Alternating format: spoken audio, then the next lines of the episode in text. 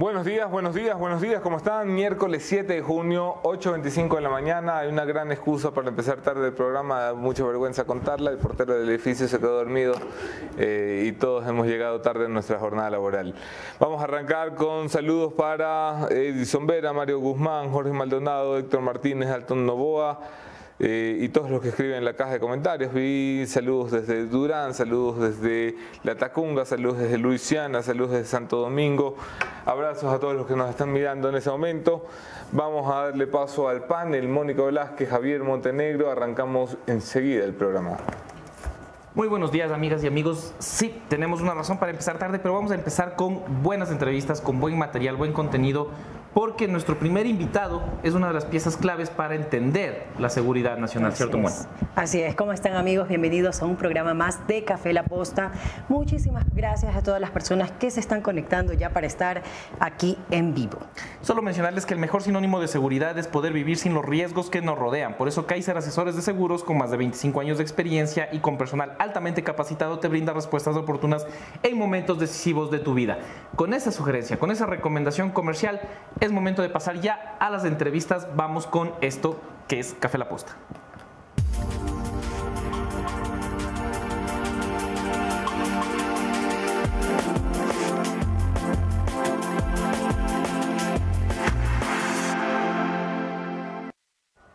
Señores, yo soy Anderson Boscan en todas las redes, podemos seguir allí la conversación. Gracias por convertir este programa en la comunidad de noticias más grande de la mañana. Más de 100 mil suscriptores de la comunidad eh, y el podcast más escuchado a nivel nacional, por encima de cualquier producción nacional internacional en Spotify. Estamos muy orgullosos de que nos permitas llegar hasta ti cada mañana. Le doy la bienvenida entonces a mi primer invitado esta mañana, el comandante general de la Policía Nacional, mi general Fausto Salinas. ¿Cómo le va? buenos días, un saludo cordial. Eh, primero decirles que no todos llegaron eh, tarde, nosotros estuvimos un poco, más temprano. Porque ustedes usan la puerta de los invitados, porque son la puerta del garaje. Bienvenido. Muchas gracias. Eh, bienvenido, comandante, qué gusto tenerlo acá. Oiga, harto trabajo, ¿no? Sí, realmente ha sido un año complejo. Eh, a partir del 5 de mayo y no solamente que fui nombrado comandante general y no solamente eso, sino que desde que cumplí las funciones de director de operaciones de la policía hemos tenido muchas crisis, muchos problemas. Eh, recibimos una policía que no tenía eh, una, primero la institucionalidad firme porque había sido manipulada por muchos años eh, recibimos una institución en la cual no se había invertido mm. y que poco a poco hemos tratado de recuperar ese, primero el, el, amor propio por la institución, el cariño, algunos temas de transparencia, algunos temas también de equipamiento, procesos y, creo que en esta lucha difícil, complicada, en la cual no esperábamos tener una avalancha del crimen organizado, de la delincuencia, sin embargo con los medios y con el espíritu que tenemos hemos enfrentado y hemos dado buenos resultados para el país. Han dado buenos resultados.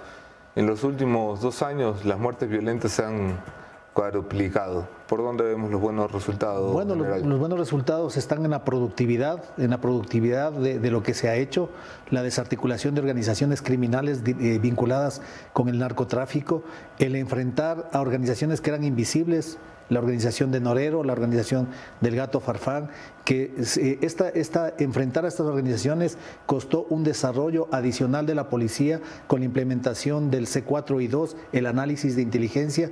Antes de eso, mucha gente que estaba vinculada con el delito no era visible y, lo, hemos, lo hemos logrado en ese ámbito en el ámbito de, de, las muertes violentas que sí han crecido, no solamente en el Ecuador, sino en toda la región, y que están vinculadas con el tráfico de drogas internacional, con el microtráfico, realmente es una avalancha de criminalidad y si, si, descontamos, si descontamos las muertes violentas, estaríamos en una tasa de 11,3% que sería una tasa estándar. Si descontáramos las muertes violentas, ¿cómo es? perdón, las muertes violentas por eh, por violencia criminal, es decir, las que están vinculadas con el narcotráfico, con el microtráfico y con esta pugna de poderes entre A mí me encantaría hacer como que no hay muertos, pero la realidad es que hay muertos. Pues. Así es, hay, hay, muertes, pero eh, el contexto es esta pugna de poderes entre organizaciones criminales y estamos mirando el nuevo nivel, que ya existen muchos daños colaterales. Y precisamente ese es el camino que tenemos que enfrentar, desarticular la economía criminal de estas organizaciones, quitarles la fuerza económica para que puedan comprar armas, para que puedan lavar dinero, para que tengan los bienes y que sea atractiva la delincuencia. Y, creo que en, los dos últimos casos que tenemos, como por ejemplo el gato Farfán, 124 bienes que ya están en proceso de incautación, algunos de ellos ya están en custodia de la policía y de inmobiliar, y ese es el camino que tenemos para luchar contra nuevas organizaciones. Comandante, la policía eh, tiene un año, pocos, un año, pocas semanas al frente de la Policía Nacional como comandante general. Eh, en, su, en su periodo ha, habido de todo, decir, le ha tocado asumir una avalancha no solamente en las calles, sino dentro de la propia policía. Usted le tocó eh, el escándalo Bernal eh, como comandante general, que fue un momento duro para la institución porque se puso en duda incluso valores imposibles de olvidar dentro de una institución. Dice que encontró una policía desinstitucionalizada. ¿Cómo le está dejando? Bueno, es una... No que ya se vaya, ¿ah? no se pasó. no, no, eh, realmente, eh, ¿qué es lo que hemos hecho? Primero, consolidar un equipo de trabajo eh, poner algunos principios eh, normativos. Hemos hecho algunas propuestas legales, algunas han sido acogidas. Creo que la, la, reforma más importante para fortalecer a una institución está en el marco de, la legislación que la rige, las competencias que están establecidas. Quizá no hemos avanzado mucho en cambiar el COESCOP por una nueva ley policial, porque no hemos tenido el apoyo de la Asamblea, a pesar de que la, la, propuesta ha sido presentada, pero en el, en el ámbito reglamentario, en los instructivos, en la gestión ya se han dado pasos firmes y sobre todo ha habido algunos principios que se han manejado. Y el respeto a la institucionalidad, yo creo que ha habido mucho respeto. ¿Cómo, los marcó la crisis de Bernal? Perdón. ¿Cómo los marcó la crisis del asesinato de María Belén Bernal? Bueno, eh, por ejemplo... La, ¿Qué cambió en la policía, quiero decir? Eh, por ejemplo, eh, luego, de, luego de, lo que pasó con, con, el caso Bernal, definitivamente tuvimos que cambiar nuestros pensum académicos, nuestra nuestra, nuestra capacitación, eh, tuvimos que ser firmes en algunas decisiones administrativas y algunas sanciones que se presentaron. ¿Por ejemplo? Eh, eh, por ejemplo, la destitución de varios policías que estuvieron vinculados al, al, al, hecho, que estuvieron presentes y que dejaron de cumplir acciones administrativas, no penales, pero sí administrativas. ¿Qué de los generales que se fueron de borrachera con el asesino de Bernal? De, de borrachera. No, no, pero no, eso no. ¿Se acuerda cuando llegó? Sí, pero el general no estuvo, no estuvo en ese. En bueno, el general le sacó el permiso para irse de borrachera. Sí, pero Él, no, él no estuvo ahí con, con él. Eso sí. No tuvo ninguna consecuencia. Hay, una, hay, hay una cosa que. Yo, hacer la pregunta directamente, general. No tuvo ninguna consecuencia el señor Ponce no, por llevarse de permiso a un oficial de policía que terminó usando ese permiso para irse de borrachera y llega y mata a una mujer en un evento policial. Bueno, no tuvo ah, consecuencias. Tuvo una consecuencia porque la persona que firmó ese documento fue sancionada.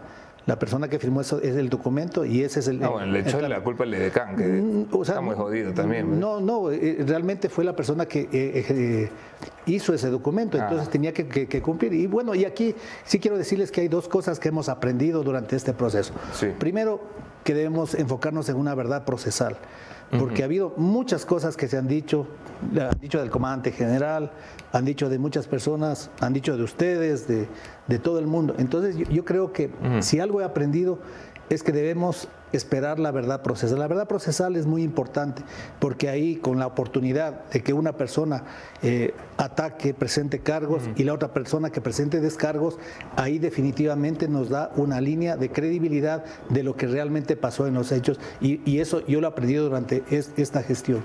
Y la otra cosa que, que he aprendido es también que ante cada acción se debe generar una respuesta y, una, y un cambio para el futuro, mm. porque lastimosamente estamos, las instituciones son conformadas por seres humanos y dentro de las limitaciones que no son legales, porque la ley no podemos cambiarla, pero sí las reglamentarias tenemos que mejorar continuamente. Oiga, eh, ¿cómo se pelea contra el narcotráfico en una policía que cerró un informe antinarcóticos? que involucraba el cuñado del presidente de la República. ¿Qué mensaje dio eso puertas adentro de la policía? Porque al final quedó claro que hubo generales que pidieron que se cierre un informe antinarcótico, ¿no? Al punto que la policía lo negaba. Después, cuando lo expusimos aquí, tuvieron que echar al señor, ¿cómo se llamaban estos? Vargas y Ponce. Bueno, a los señores Vargas y Ponce. Nuevamente, como les digo, la verdad procesal es la que deberá de marcar toda la realidad. Ya está un proceso abierto. Hay tres procesos abiertos. Uno o más procesos, entonces esperemos la verdad procesal para que... Pero eso, eso es para ver si los señores terminan en prisión acompañando a los narcotraficantes o no. Lo que yo quiero saber es el mensaje en la policía de que unos generales cuidaran narcotraficantes en lugar de cuidar ciudadanos. No, ¿Qué eh, cambia allí? No, la gente ha estado trabajando de forma exhaustiva, hay buenos casos, hay buena productividad, hay buenos resultados. Claro, porque hay muy buenos elementos en la policía, Exacto. pero también hay muy malos. Sí, pero, pero, pero por, eso, en estos casos que son críticos, la verdad que debe primar es la verdad procesal y esperemos que, que esa sea la, la que nos guíe a todos nosotros. Los policías que participaron en la investigación León de Troya, que eran, eh, fueron durante años agentes eh, de inteligencia antinarcóticos, eh, fueron desmembrados, como ya se hizo público después cuando investigaron al cuñado del presidente. Eh, ¿Esa gente terminó relegada en cualquier otra cosa o ha vuelto bajo su administración a investigar antinarcóticos? Bueno, los policías que, tenemos en este momento que están en la dirección antinarcóticos están pasando procesos. Para ingresar ahora a una unidad antinarcóticos deben pasar pruebas de confianza, sobre todo las unidades más delicadas. Deben tener una buena hoja de vida y deben tener una buena productividad. Pero la gente que investigó León de Troya, algunos han salido, otros, otros eh, seguramente se mantienen, pero todo esto obedece a, procesos internos de, gestión y, como les digo, productividad y también confianza. Eh, los agentes que participaron en el informe León de Troya fueron amenazados de muerte. ¿Hay algún tipo de medida que haya tomado la policía para protegerlos? Por supuesto, protegidos? Por supuesto. Hubo tres agentes que denunciaron amenazas de muerte. Apenas, apenas ellos, ellos me se comunicaron, se comunicó conmigo el coronel Erazo, eh, me dijo que, tenían algunos inconvenientes de amenazas, él fue trasladado, se le dio seguridad y estamos pendientes de, de cualquier Solamente al coronel Erazo. Y a los otros oficiales también se les hizo cambios. También. también. se les hizo cambios a los otros bueno. policías. Se les, se les dio seguridad. Sí, dependiendo del nivel de riesgo. Algunos tienen seguridad, otros no, pero por la primera acción que tomamos es la acción administrativa de cambio. como, como usted sabe, depende del nivel de riesgo. Eh, ¿Cuál fue su participación en el caso León de Troya, general? ¿Usted conocía de eso antes de que se hiciera público?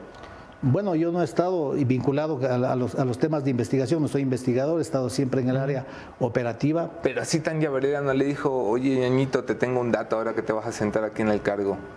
No, no, no para, para nada. Las investigaciones se manejan cada una por su cuenta y quien tiene, tiene que debe tener conocimiento es la autoridad que maneja y el comandante general de turno en algunos casos. Eh, yo creo que que en, eh, eh, el éxito que hemos tenido para desarticular organizaciones precisamente ahora es la compartimentación. Tenemos los casos, los maneja estrictamente quién ah, tiene eso, eso me dijo a mí Varela y luego mire usted el audio que publicamos nosotros, la enteradita que estaba la ex comandante general. Bueno, pero ahora los procesos están manejándose. es compartimentado en inteligencia, cada uno sabe lo que tiene que saber, yo no tengo cómo saber nada. La novela completa la tenía. Así es. Bueno, pero por el momento le digo que de todas las historias pasadas siempre estamos aprendiendo y la policía está mejor. Perfecto. La policía siempre buscará mejores eh, herramientas y protocolos para dar seguridad sobre todas las investigaciones. Narcos generales, esa fue una etiqueta que puso el embajador de los Estados Unidos eh, sobre nuestra Policía Nacional. Bueno, ¿Cree usted que fue un error de la embajada americana? Bueno, no, no, no podría decir cuáles son los argumentos que le llevaron a él a decir. Eh, un informe de la policía. Un informe, no, no está claro si fue un informe de la policía. O sea, después de la conversación que publicamos nosotros, Están Varela diciendo que se iba a enviar un informe a la embajada americana, creo que está clarísimo que fue un informe de la policía, ¿no? Bueno, o sea, no, no está claro, porque si estuviera claro debería haber algún documento, alguna información oficial. Oficialmente no hay ningún informe y yo no tengo ni conocimiento de que ningún informe policial, porque buscado en los archivos, haya sido entregado a la, a la, a, la, embajada americana. Por lo tanto, a nivel de la... Eh, ¿Y la embajada nunca les explicó? No, con la embajada no, no hemos topado ese tema. Y así ni por bueno, curiosidad, señor embajador, ya que nos vemos una vez a la semana, eh, Bueno, me lo, cuenta un poquito. Lo, lo, que sí hemos dicho, que, que, que, que primero, que no hay narcogenerales que han sido, primero para demostrar que sea un narcogeneral, se debe buscar que tenga un primero enriquecimiento, que tenga relación con los grupos criminales, que haya tenido contacto y que se pruebe, en, como lo digo, en una verdad sí, sí, procesal. Sí. los policías fuimos los primeros en presentar solamente hasta con el anuncio de que había esta sospecha en transparentar nuestras cuentas, en pre presentar nuestras hojas de vida, uh -huh. nuestras relaciones y creo que con el informe de Contraloría ya quedamos claros y no nos no, no dio ningún temor. ¿La embajada de, de hizo una afirmación falsa? Bueno, la información que tenga la embajada eh, seguramente tendrá sus argumentos, pero lo que nosotros contrastamos es que con los oficiales que tuvimos ya la oportunidad de sí. presentar nuestros documentos, he, hemos demostrado nuestra probidad. ¿Nuestros generales están pasando pruebas de polígrafo? Claro, claro que sí, todos los generales pasan pruebas de polígrafo. Yo, en mi previo a mi último ascenso, yo pasé las pruebas de polígrafo. Es y, información y el, pública, ¿no? Y el, no, no es información pública, es información reservada. Es una información. ¿Por qué es reservado porque general? Es reservada ¿Por qué no porque, podemos saber si un general está contaminado? Es reservada porque primero es voluntaria. O sea, es una prueba que uno y expone datos. Eh, es voluntario. Sí, es voluntaria. O sea, un, un, un oficial. Eh, primero, ¿Cómo digo esto sin ofenderlo? Pero me estás jodiendo. ¿eh? No, no, espérese, le explico, le explico, verá. Me va a dar un patatús aquí. No, no, le, le, voy a explicar. A ver, cuéntame, ya, cuéntame. ya.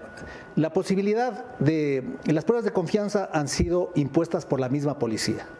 La policía escogió esta, este sistema de confianza para mejorar la credibilidad de los policías uh -huh. y somos los pioneros en el Ecuador en tener pruebas de confianza.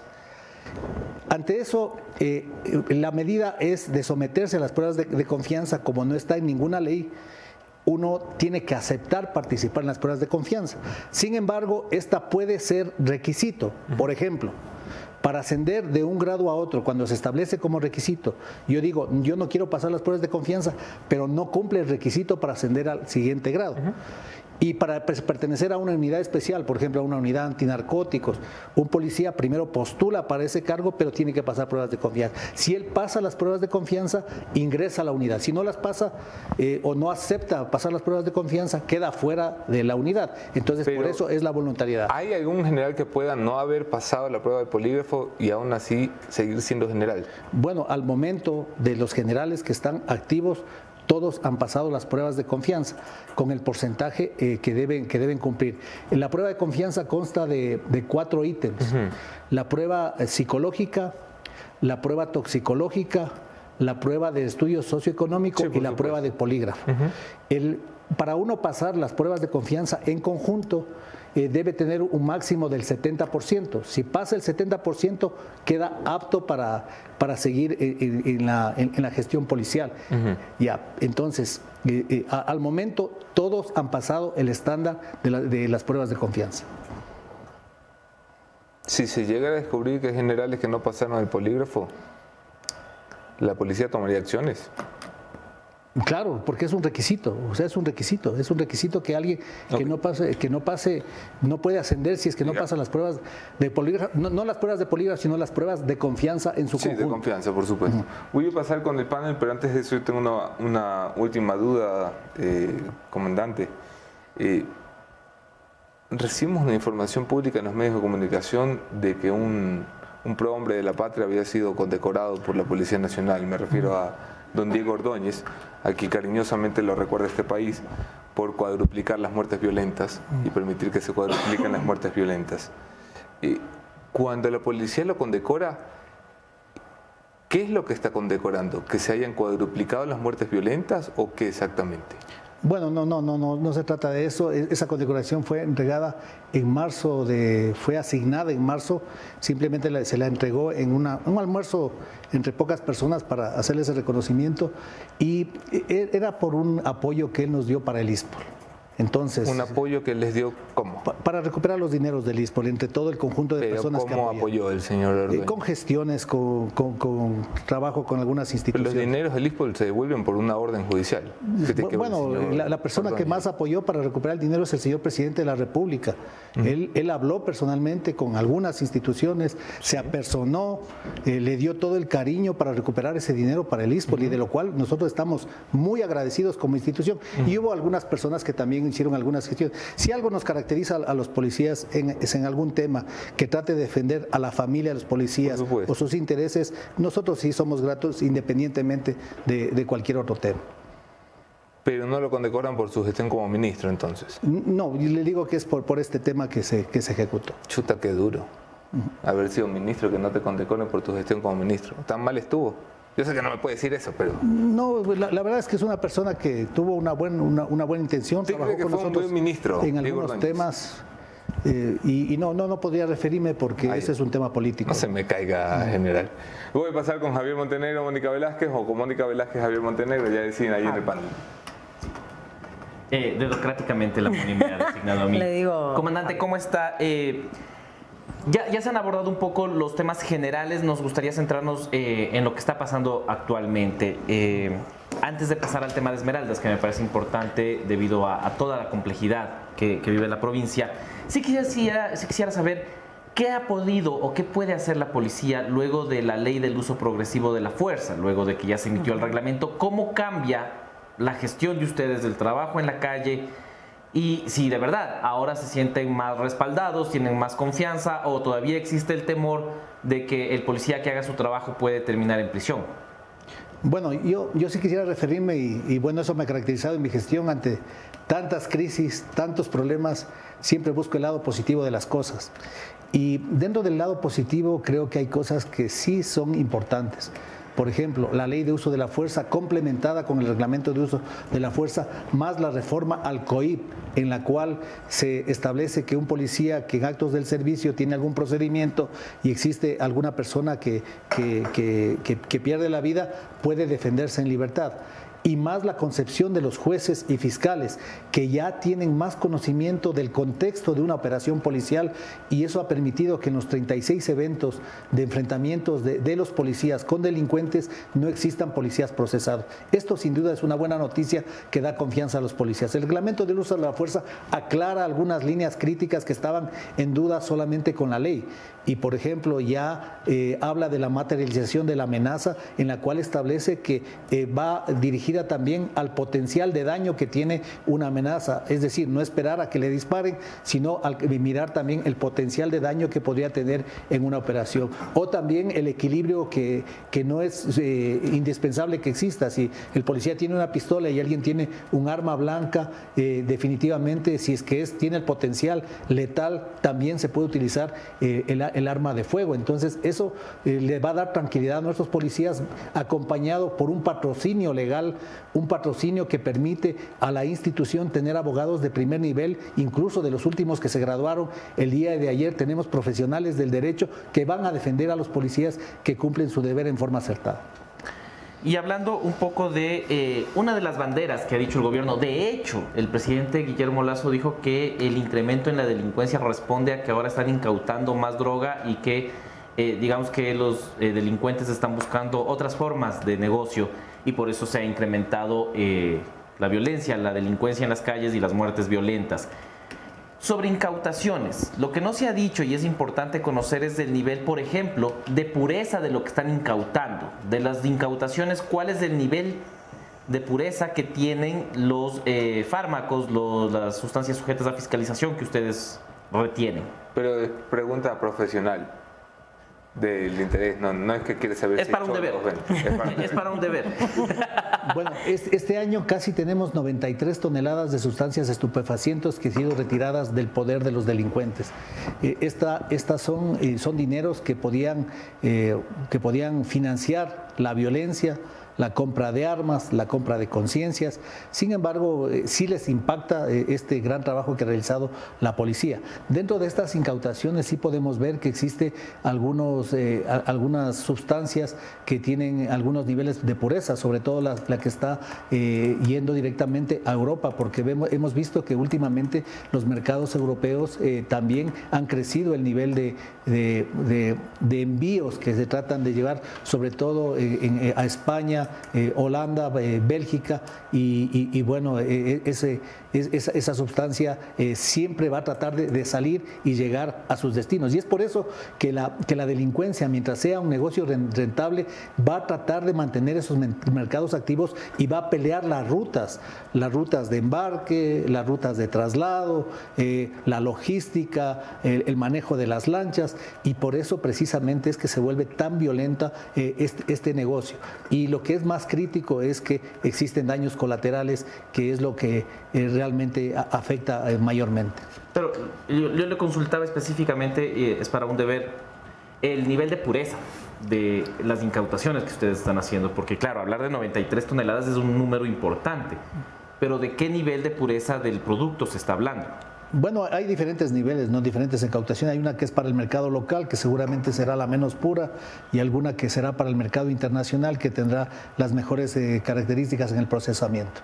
Y dentro de, eh, no sé si es que me podría dar porcentajes, pero eh, ya entrando en el tema local, eh, ¿De cuánto estamos hablando de movimiento? Me imagino que hay un estimado. Estamos incautando 93 toneladas, estimamos que en el mercado interno se mueve tanto. ¿De cuánto estamos hablando? Para poder hacer una comparación, porque yo creo que también es un poco eh, injusto decir, incautamos 93 toneladas y somos el gobierno que más eh, droga ha incautado, pero no estoy entendiendo cuánto está circulando, porque a lo mejor estamos incautando más porque está circulando más, porque está tratando de salir del país más. ¿Cuál es el universo estimado que tienen para tener estas incautaciones? Bueno, lo que sí debemos decir es que ha mejorado, eh, se ha ampliado el, número de, hectáreas en las cuales se ha sembrado la, eh, hoja de coca eh, tenemos una planta que produce más, que, es más fuerte y, que tiene más eh, producciones en un mismo año comparado con años anteriores. Eso nos, lleva a que existe más producción de sustancias estupefacientes.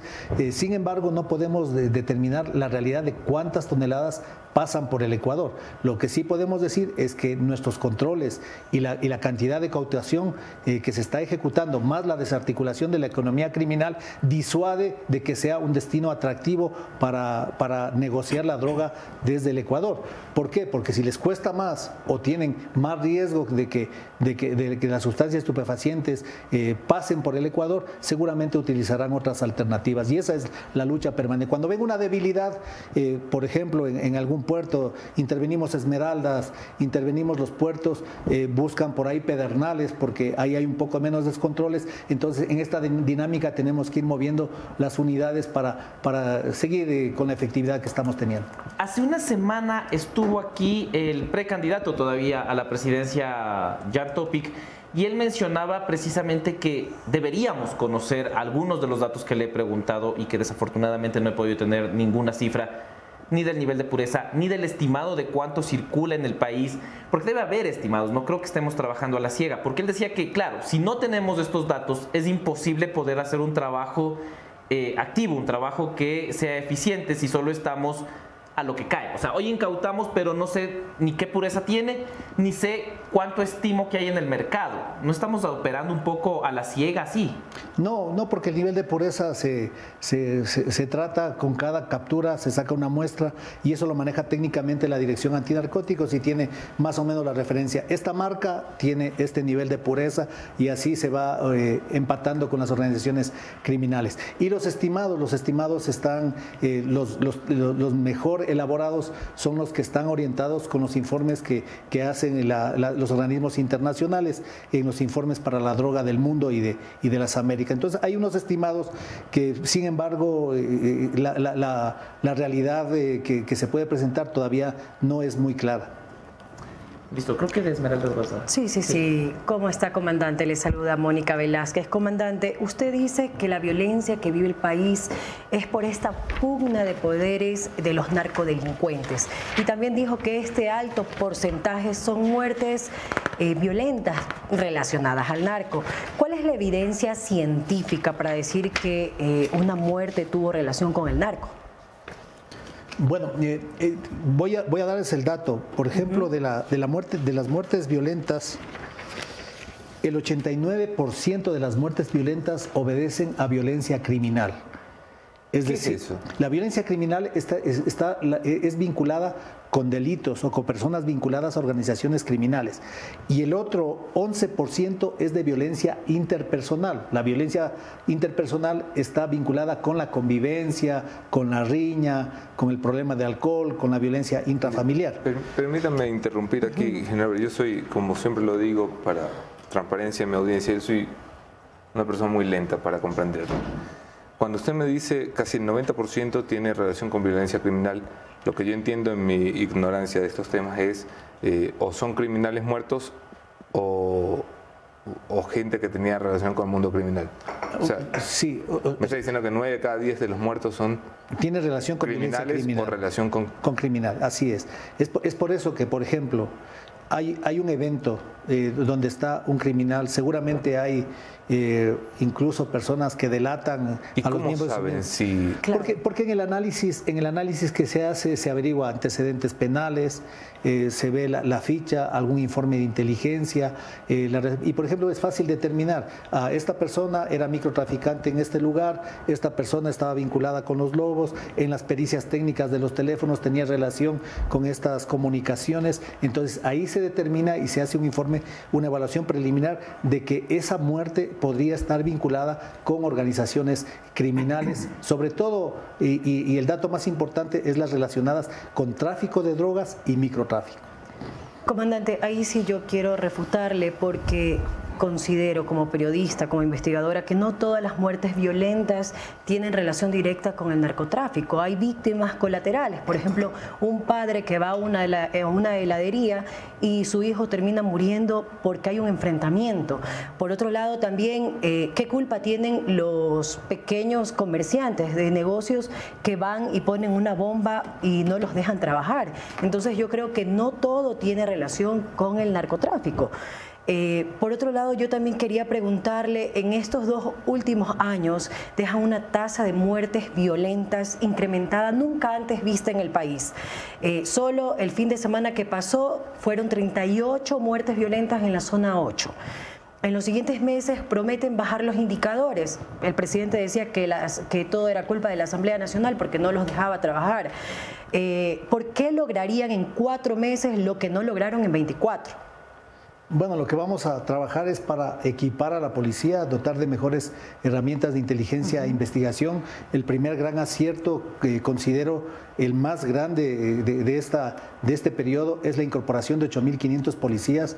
Eh, por ejemplo, en el área de especialistas, tenemos especialistas en criminalística, tenemos especialistas en informática, eh, gente que podría hacer eh, pericias forenses que nos van a ayudar a, completar estas investigaciones. Tenemos especialistas en, en áreas de financieras y contabilidad que nos van a permitir rastrear la economía criminal.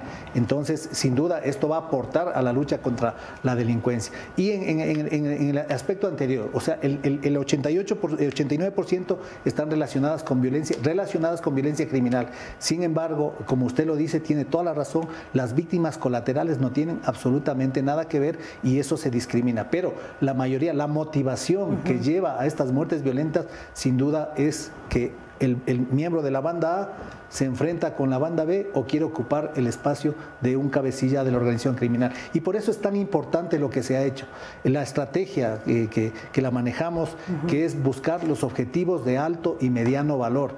Esas personas que lideran, no que lideran, que, que dirigen las organizaciones criminales y contra las quienes estamos, estamos avanzando ahora. Por eso es que de los 16 blancos de alto valor tenemos cuatro que ya han sido detenidos pero lo, más triste es que luego de estar detenidos, con estas garantías eh, eh, jurisdiccionales, quedan en libertad nuevamente sin cumplir el máximo de la pena. Y ahí están los enfoques. Creo que el principal enfoque que debemos tener como país es luchar contra la impunidad. Quien viola la ley debe estar tras las rejas. Quien mata a alguien no debe tener beneficios penitenciarios de ningún tipo. Y, y, ahí está la fuerza de lo que podemos hacer como Estado. Enfrentar la violencia eh, con, eh, quitándoles la impunidad. Eh, por otro lado, y finalmente con mi pregunta para que Anderson continúe, quiero hablar de la crisis carcelaria. En su última ronda de entrevistas, el presidente de la República dijo se quejó que en las cárceles, luego de que hacían una requisa, nuevamente ingresaban armas y a la semana siguiente ocurrían matanzas, a pesar del control policial y control militar. ¿Asumen ustedes la responsabilidad por permitir que las cárceles sigan siendo permeables? Bueno, yo creo que sí, porque definitivamente hay malos elementos en todas las instituciones. Hay gente que es permeable, unas por temor, otras otras porque les gusta el dinero fácil. Yo creo que esta es otra de las luchas y por eso hablaba de institucionalidad al, permiso, al principio, de las instituciones deben ser tan sólidas, deben tener una institucionalidad tan fuerte, debe tener reglamentos eh, firmes. Nosotros hemos hecho algunas propuestas de reforma al COESCO para la parte disciplinaria. Eso no va a ser posible hasta que se posesione la nueva asamblea, pero eh, el fin de semana estuvimos trabajando en un reglamento disciplinario para que por lo menos con pruebas de confianza, con este, esta calificación de la evaluación de desempeño y también si tiene malas relaciones un policía con alguna persona dudosa, yo creo que debemos actuar con la calificación que va a ser ya anual y si alguien, por ejemplo, lo que estábamos planteando, alguien queda en una lista 5 de clasificación porque tiene algunos nexos dudosos, él el siguiente año ya no puede seguir en la policía. Creo que la, institucionalidad de, de nosotros y especialmente de la policía, una institución que debe ser sumamente confiable, que debe ser poco permeable. No garantizamos la total de impermeabilidad, pero por lo menos lucharemos para hacerlo lo mínimo posible. Pero a la final ese es el camino que nos queda, la institucionalidad. Y lo mismo para la fiscalía, para la justicia. Sí, por supuesto. General dice queremos ser lo, lo mínimo posible permeable, que me parece maravilloso. ¿Qué tan permeada está la policía por el narco? ¿Sabemos, estimamos? Sí tenemos Calculamos. no, no tenemos el, el cálculo. El 5%, el 50%. No podríamos dar un dato exacto, pero sabemos que sí ¿A qué hay. nos enfrentamos entonces? Si no sabemos cuál es el tamaño, la dimensión del problema, no es lo mismo que sea el 5%, el 1% que el 50%, ¿no? Coincidirá usted conmigo. Bueno, eh, hay, hay, dos cosas que se manejan aquí. Primero, los datos que ya tenemos, que están en investigaciones previas y que se han judicializado. Incluso hemos tenido oficiales, tenemos clases, tenemos policías que ya han sido puestos por la misma policía a órdenes de los jueces, que eso es la primera, total transparencia. Y lo segundo, lo segundo es que dentro de la inteligencia sí tenemos algunos datos y esos datos tenemos que transformarlos en investigación. Ya, pero los datos, ¿qué, pintura nos, qué fotografía nos dan? Bueno, la fotografía es de que eh, primero el narcotráfico está desesperado por buscar eh, infiltrar siempre a, a, la, a las instituciones justicia, del policía, Estado, por justicia, policía. Que, por ejemplo, con los controles que hemos puesto en, los, en los puertos, eh, que, que cada policía que va a trabajar en el puerto sea poligrafiado y tenga evaluaciones permanentes, que estamos midiendo la productividad de cada actor en puertos, aeropuertos, también hemos limitado la acción y, y de, de, los narcotraficantes, también es importante mantener e, ese control. Entonces, van a bus están, es, están buscando cómo llegar a nuestros policías, pero la muestra de institucionalidad, saber que si un policía se porta mal y lo demostramos, él no puede seguir en la institución. Eh, el nivel de abandono de la Policía Nacional es escalofriante. Una institución que yo quiero y valoro, como usted bien sabe, general. Eh, y veo policías en la calle eh, sin dotación, sin chaleco, con carros que pintaron y le dieron manito de gato para que se vean bonitos, igual no sirven. Eh, es, es un nivel de abandono que no hemos visto en años en este país. Bueno, es un, es un, nivel de abandono que por muchos años, como lo digo, el primer paso fue la institucionalidad, eh, eh, una, una, institución que fue vulnerada, que, que daban órdenes por políticas para que, para que incluso hasta para los ascensos, ahora eh, el, el, el, presidente ha respetado las decisiones que se ha, y el ministro ha respetado las decisiones que se ha tomado sí, el está Consejo muy de bonito Generales. respetar las decisiones, pero está más bonito respetar la tropa que arriesga la vida. Bueno, pero es el primer paso, la, la institucionalidad. Sí, Se, segundo, ¿cuánto tiempo más necesitan? Yo sé que esto no es solo responsabilidad suya, hay un ejecutivo que tiene que hacer proceso de compra, la policía también tiene que hacer su propio proceso de compra. ¿Cuánto tiempo más tienen que esperar los flacos que están en la calle arriesgando el pellejo para llevar lo mínimo necesario, un chaleco? Bueno, pero esa es la prioridad ahora. Ahora precisamente están cerrando ya la negociación de chalecos. Pero ahora, o sea, el señor esperamos que... entró hace un año el cargo y dijo voy a comprar chalecos. Bueno, pero ahora, un año. hablemos de aquí y el presente. Y ahora, en estos tres meses, de acuerdo a la asignación que de presupuestos que ya se ha entregado, están los procesos renovación de, parque automotor, chalecos, la munición llega la próxima semana, eh, posiblemente en un vuelo, iba a llegar antes, pero tuvo un problema la naviera. Eh, eh, estamos ya las armas, revisamos el proceso de armas. Ayer estuvimos eh, conversando cuál es el arma más efectiva que podría llegar y la, más efectiva es la que pueda llegar más rápido al país y que sea de, un perfil de calidad. Pregunta así de ignorante, como, como acostumbro general. ¿Las armas son competencia para las armas que tienen los narcotraficantes.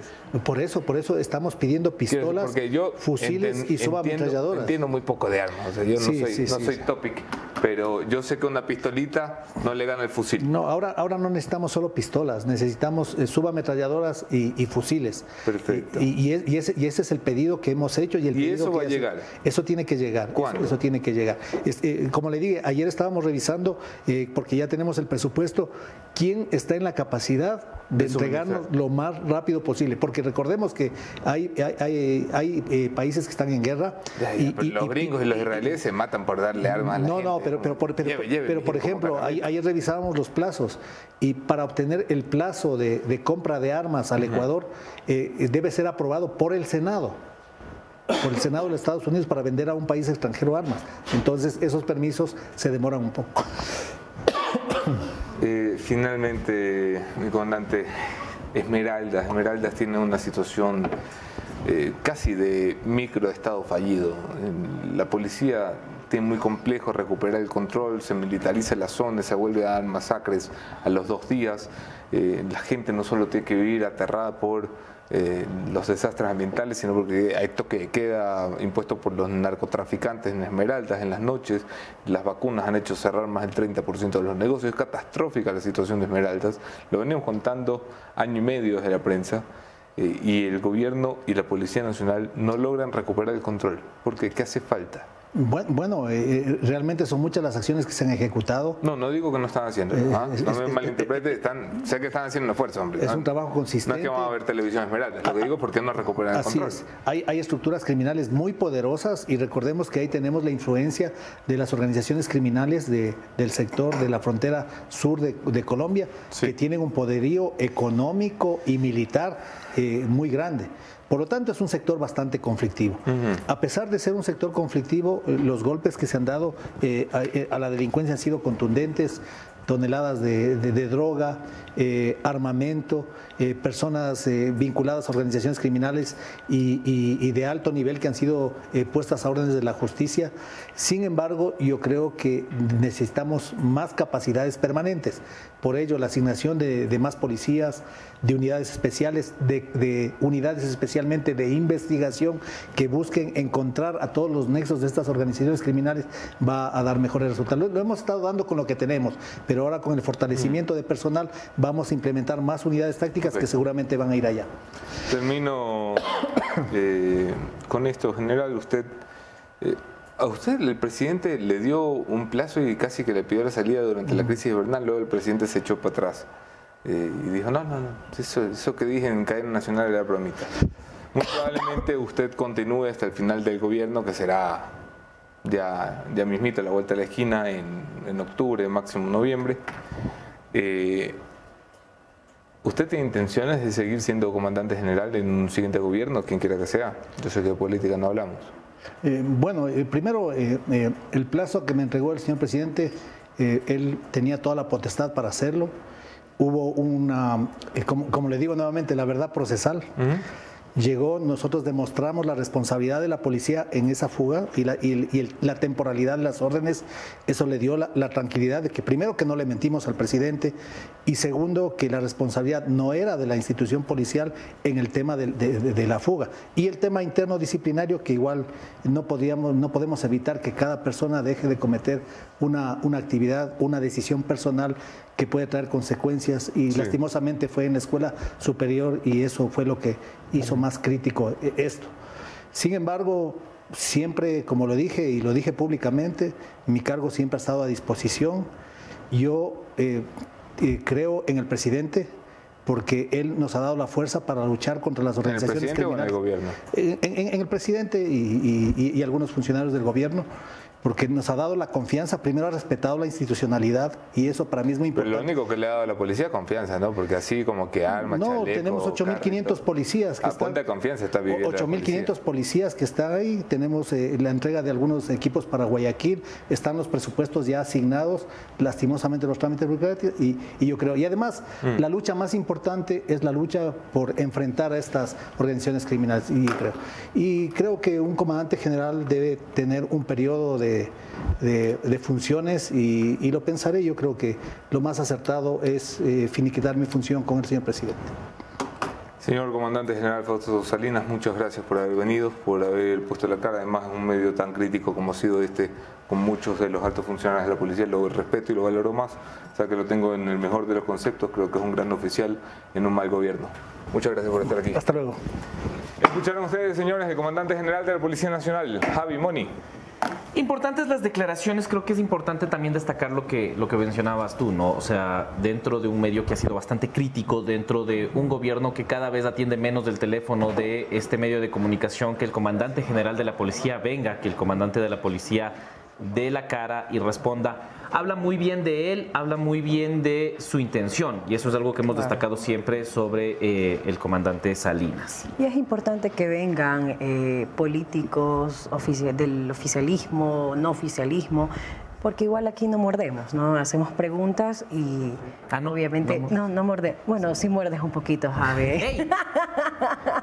Ey, ¿qué Anderson, te dice? juro que no es lo que parece. Mejor vamos a hablar de Expo Beauty, porque si quieres de- descubrir el evento de belleza más esperado del año, prepárate para la Expo Beauty Latitud Cero. Las marcas más destacadas en belleza, moda, cuidados de la piel y maquillaje estarán aquí, con expertos de Brasil y Colombia que expondrán nuevas técnicas de color para el cabello, por ejemplo. Y en el Fashion Show, un desfile de moda de alta costura. Expo Beauty Latitud Cero, ¿cuándo? El 15, 16, 17 de, ju- de junio en el quórum del Paseo San Francisco en Quito. No te lo puedes perder. ¿Y qué más les podemos recomendar? Así es. Y nuestro invitado estuvo muy cómodo en el programa gracias a Renaciente. Renaciente con más de 30 colores para elegir su interior de poliuretano de alta densidad y su tapiz de cuero.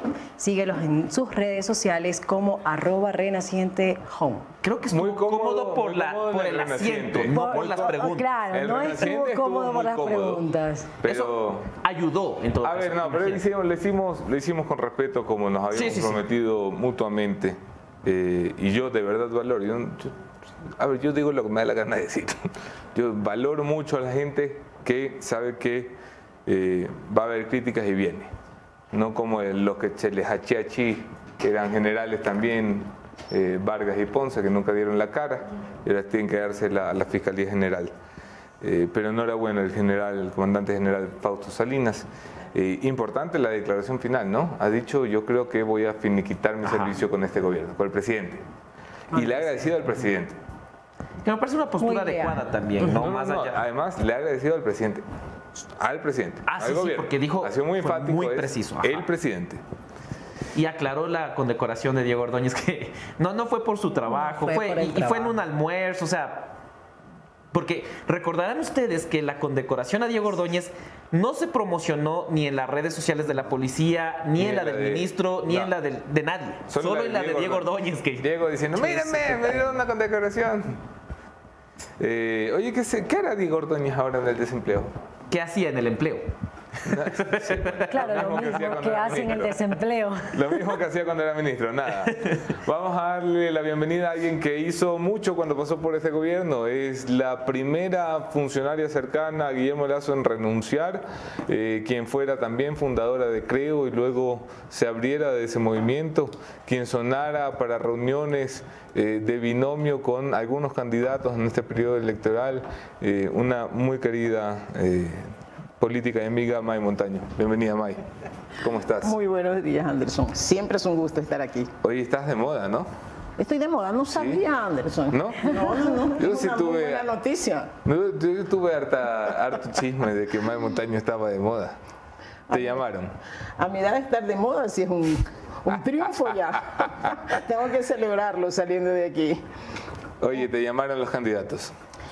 Hemos tenido varias conversaciones. ¿Con quién? Y cuando digo hemos, me estoy No refiriendo. vas a venir aquí a decir. Me estoy no, refiriendo al colectivo Cambio Ciudadano. Sí he tenido conversaciones con, Con Villavicencio creo te reuniste. Sí, sí, sí. También con él, con otros líderes de otras organizaciones. ¿Jan Topic te llamó? Tú sabes, es un...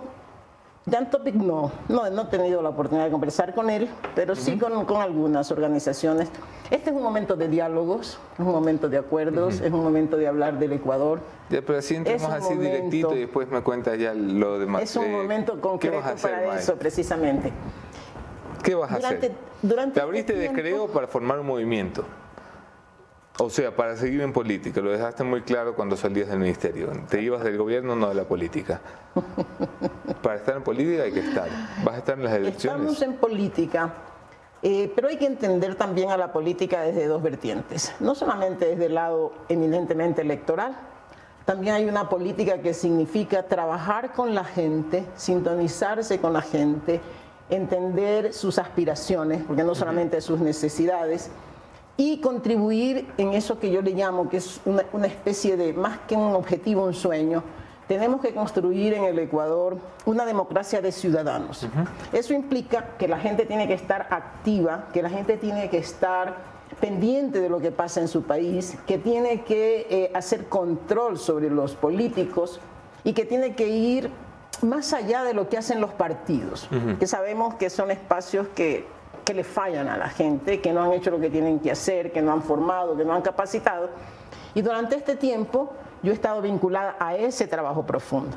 Ya. Estamos constituyendo Vamos a colectivos En las y redes de elecciones ciudadanos. ¿Quieres cafecito, agua más? Me dieron un rico cafecito. Sí, ya- ya te atendieron. Muy, muy gentil su, su gente, ¿ah? tiene un Eh, gran equipo. Es, amagan Un bien, ama- equipo. amagan bien. A mí no me tratan tan bonito. No, tiene un gran equipo. A mí me han tratado perfectamente. Oye, Mae, el 20 de agosto, ¿vas a estar en papeleta o no vas a estar en papeleta? Posiblemente no. En este 20 de agosto no. Eh, sigo trabajando en lo que me gusta, usted sabe. ¿Por qué no vas a estar Mi en deseo papeleta? es servir porque no se han concretado esos diálogos. O sea, Pero ¿de qué diálogos, depende que se no concreten los diálogos? De, de muchos temas, ¿no? Es, es un momento complejo en el que uno tiene que entender que para formar un binomio necesitas encontrar eh, lo que llaman los políticos los equilibrios regionales. Sí. Por suerte hemos conseguido que El haya un equilibrio de equilibrio de género. género, pero hubo que presionarlos, ¿no? Para, Sí, sí. para eso. Así que vamos a tener, yo creo, la satisfacción de tener en este gobierno de transición, porque eso es lo que va a ser, eh, una mujer, sí o sí, en el binomio. Y eso ya yo creo que es, es un algo que celebrar y es un avance. Hay otros temas que hay que hablar para llegar a, a estas, a esta posibilidad de ser un binomio. Am, las coincidencias que tenemos sobre los fines y objetivos que nos traen a la política. Y, y usted sabe, Anderson, que yo he luchado por eso, ¿no? Que determinados principios, que determinados valores, que determinadas propuestas estén acorde con mi pensamiento y con aquello que me llevó a la política. Y sigo creyendo en eso. Oye, es, es un momento complejo de la política en que hay que exigirle mucho, mucho, mucho, muchísimo a aquellos que van a asumir ese reto. Ojalá y les eh, exijamos muchísimo. Tengo que pasar con el panel, pero quiero hacer eh, un jueguito contigo. Yo te voy dando nombres y tú me vas contando qué piensas, ¿vale? Eh, ¿Por qué me pones a rendir examen, Anderson? Todavía no es hora. si yo te digo, si yo te digo Guillermo Lazo, El gobierno que se va. si te digo eh, Otto Sonnenholzner, Posible candidato. a la presidencia, no, eso entiendo. Candidato a la presidencia. Ah, ya es no, candidato, no, ya es no, no me la candidato. esquives así. ¿Qué piensas de Otto Sonnenholzner y Ya es candidato. Eh, yo sí quiero tomarme mi tiempo todavía. Me parece que no es el momento de valorarlos, Pero- porque yo, pero yo no los, quiero valorar. Los conoces bien. no, no los conozco. Ah, me vas a decir que no sabes quién es Porque- Otto Sonnenholzner. A ver, claro. Sí, hasta nos ex- aprendimos el apellido y ex- todo. eh, claro, difícil de pronunciar. Ajá, ¿qué te pareció su paso por el gobierno de Moreno? Incompleto. Incompleto. Incompleto porque se fue del gobierno. Eso es algo mejor que Sí. candidato. Ahí está. Sí, es incompleto su paso por ahí, así que es difícil valorarlo plenamente. Villavicencio te ha de sonar un poquito, ¿no? Pero yo creo, sí, Villavicencio con su lucha contra la corrupción, ¿Qué o sea, tiene una causa, tiene una causa. Yo creo que es un hombre que tiene una causa clara. Y su causa es la lucha contra la corrupción. Ahora, ¿cuándo lo vamos a valorar como candidato? Cuando nos haga propuestas más claras. Pero de más momento estamos hablando de la momento persona. Es un hombre que tiene una causa clara. ¿Qué, creo que qué opinión no te merece negar. Daniel Novoa? Un joven político, joven político, yo creo que debe trabajar más para ganar experiencias y compromiso social y entendimiento de la situación social, sobre todo del país. Así que tiene que ¿Qué hay seguir de- información. ¿Qué hay de Jan Topic? Tan nuevo que no sé qué opinar de él. Lo veo recién en la política. Lo que has Me visto en los últimos 15 todavía- días. Me cuesta todavía entender, eh, entenderlo a él como, como persona. eh, no puedo decir que como líder porque no lo he conocido en esa dimensión. supuesto. Así que más bien estoy a la expectativa de ver y de escuchar un poco más ¿Te, te da Sobre- buen feeling, mal feeling? Eh, neutro por ahora. Lo veo, lo observo, lo sigo y quiero entender el por qué esta aspiración tan repentina, por lo menos así lo sentimos, tan repentina de llegar a una posición eh, que es pues el cargo más alto en la conducción del Estado, en la administración de la cosa pública, en donde sí se requiere eh, capacidades que espero que sí las tenga, eso no, yo creo que no tenemos duda, pero donde sí se requiere experiencia y un compromiso social probado. No, no lo veo todavía, así que estoy observando, ¿no? Jaco Pérez. observando de frente. Un hombre que tiene también su causa, o sea, lo identificamos como una, con su causa ambiental, con su lucha por, esos, por esos temas. Eh, no lo hemos visto, por lo menos no desarrolló mucho en su tarea administrativa Como en el sí, Consejo Provincial, pasó muy rápido, entonces todavía no tenemos una valoración. Pasó en No- bicicleta, dice. su- sus planes todavía, sus planes para el gobierno, eh, esperamos también conocerlos de manera más concreta en estos días. Tenemos poco tiempo, ¿no? Para, para, para Tenemos pesar. nada. Pero ahí esta ciudadanía de la que te hablaba, esta, esta ciudadanía que tiene que estar atenta y que tiene que asumir ahora el reto de ser protagonista, de entender que es el mandante, hay que invertir la dinámica de siempre. ¿No es cierto? Estamos esperando a ver qué nos ofrecen los candidatos. No, no, no, señores. Nosotros, ciudadanos, somos los mandantes. Nosotros vamos a tener que decirles qué es lo que esperamos de ellos y vamos a plantearles Es que ya no esperamos preguntas nada, ¿no? concretas para que nos den las respuestas de qué es lo que van a hacer en un gobierno de transición que va a ser harto difícil, harto complicado, porque un, un proceso que va a estar, eh, yo no digo que contaminado, pero matizado con un nuevo proceso electoral Sí. y con problemas inmensos ¿no? que vive el país en su conjunto y provincias como Esmeraldas que esperan respuestas estatales. Vamos a hablar, estatales vamos a hablar de urgentes, Esmeraldas, vamos a hablar de la seguridad, vamos a hablar de los Así problemas que- del país. Vamos con eh, Javier Montenegro o Mónica Velázquez, o Mónica Velázquez y Javier Montenegro.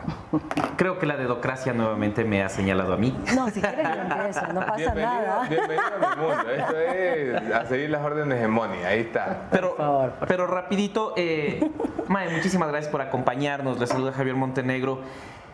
Quisiera hacer una valoración de sucesos políticos debido a la lectura que usted puede hacer sobre eso. Ayer, creo, anunciaba que no va a tener candidatos a la Asamblea, no va a tener candidato presidencial. Esto suena sensato dado los números, pero es una buena idea que un movimiento que viene de ser gobierno termine siendo nada en estas elecciones. Quisiera tener la respuesta precisa, no conozco la dinámica, no conozco la información, no conozco la estrategia que persigue eh, los líderes de Creo para tomar esa decisión. Creo que es un- una interrogante que le debemos formular como de manera directa a sus dirigentes y a su militancia sobre todo para saber qué sienten. Espero que no haya sido otra vez la dedocracia como la que ustedes viven aquí. La que La haya- dictadura de la Moni. usted. La.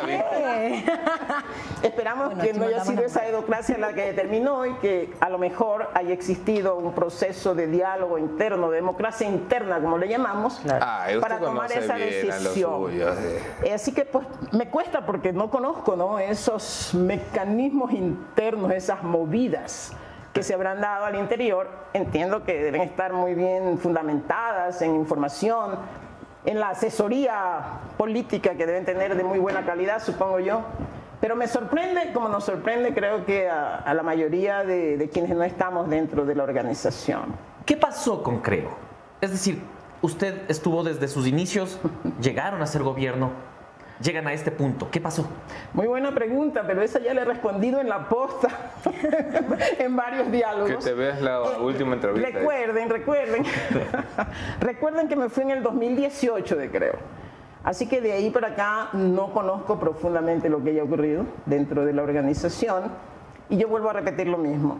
Cuando sentí que mis principios y valores no coincidían con la forma de hacer política dentro de la organización, yo decidí no dar un paso al costado, sino adelante.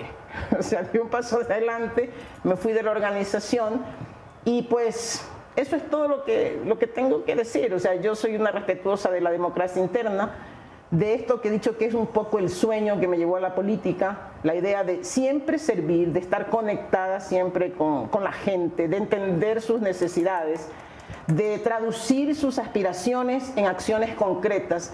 Eso me ha movido siempre en la política eso lo mantengo y pues cuando no encuentro eso en una organización política, entonces sigo mi camino y sigo construyendo ese rumbo que me lleve a conseguir esos grandes objetivos en beneficio de la gente. Así que en eso estoy y ya pues creo en mi pasado, es mi pasado, mi pasado y mi pasado. Finalmente, y precisamente por toda esa experiencia y por toda esa visión de país, sí me gustaría tener su criterio sobre lo sucedido ayer con el binomio de Jan Topic. ¿Qué, pasó ayer? Jan Topic dice es Diana Jacome, periodista eh, que trabajó muchísimos años en los medios eh, gubernamentales, en la época sobre todo de Rafael Correa y Lenín Moreno. Este, eh, este suceso causa un revuelo en redes sociales, en Twitter, donde comienzan a salir tweets de, Diana Jacome alabando al expresidente Rafael Correa, tildándola de correísta, y luego Jaime Nebot emite un comunicado diciendo que él no quiere a nadie del socialismo de ningún siglo. Más tarde, Jam Topic en el Café La Posta, en el Castigo Divino, pronto para que le sigan ahí, muy buen castigo para que puedan verlo en nuestras redes sociales. Él dice que se mantiene, que es firme con el, con el nombramiento de Diana Jacome. ¿Cómo leer este suceso como un Jan Topic que marca una distancia con Nebot o un Jan Topic que se acerca al correísmo? ¿Cuál es su lectura como, como una política que ya conoce cómo funciona el aparataje? Hay una, una palabra que no existe al interior de las organizaciones políticas y se llama coherencia. Desgraciadamente no existe. Y podemos vivir capítulos y manifestaciones como esta que usted me está narrando entre el Partido Social Cristiano, imagínense, ¿eh? y su candidato a la presidencia de la República. Es que no estamos hablando de cualquier posición en la política a esas incoherencias, yo creo que el votante tiene que hacer el seguimiento preciso para darle el valor y cuando llegue a las urnas, darle el castigo que se merecen. Es que no, no podemos permitir que las organizaciones políticas y sus líderes jueguen con el sentimiento de la gente. O sea, si tú presentas un candidato, significa que ese candidato lleva consigo no solamente los postulados de la organización política, sino que lleva también las decisiones internas que se tomaron respecto a cuál va a ser su programa, cuál va a ser su visión ideológica, mm. cuál va a ser su, su visión y su camino que va a seguir para presentar a la gente un programa de acción que esté respaldado por principios y valores. Cuando esos principios y valores no aparecen por ninguna parte y cuando antes de de inscribir formalmente a su candidato, ya hay este tipo de divorcios, ¿qué nos podemos esperar del gobierno? O sea, ¿qué será entonces el gobierno? Porque los partidos tienen que entender, y creo que a veces ha sido complicado, que cuando se gana la presidencia de la República, como cuando se gana la alcaldía, o sea, cualquiera de las, de las posiciones para gobernar, tanto a nivel nacional como seccional, el gobierno no debe ser de la persona, porque ahí es donde nos equivocamos. Este gobierno tiene que ser el gobierno de la organización política que lo respaldó. Esa es, es, su base, esa es eh, la estructura que tiene que sostener a esos, a esos planes programáticos que se suponen que surgen precisamente desde la visión no solamente ideológica, sino vuelvo a decir, de valores y principios que respaldan a la organización. Así que ya la ciudadanía y el electorado se va a encargar de valorar hacia dónde quiere ir y si pues no sé si este tipo de actitudes fortalecen la confianza que debe tener el electorado frente a una a una, eh, yo, yo que digo, a una propuesta, ¿no? Porque el candidato es una propuesta que nace desde un partido. Así que ya veremos el desenlace de esa novela, ¿no? Porque está volviendo un culebrón ya. Entonces cada día veremos un nuevo capítulo. Es una pena. ¿Cómo está, Mae? Le saluda Mónica Velázquez. Muchas gracias por acompañarnos en el café.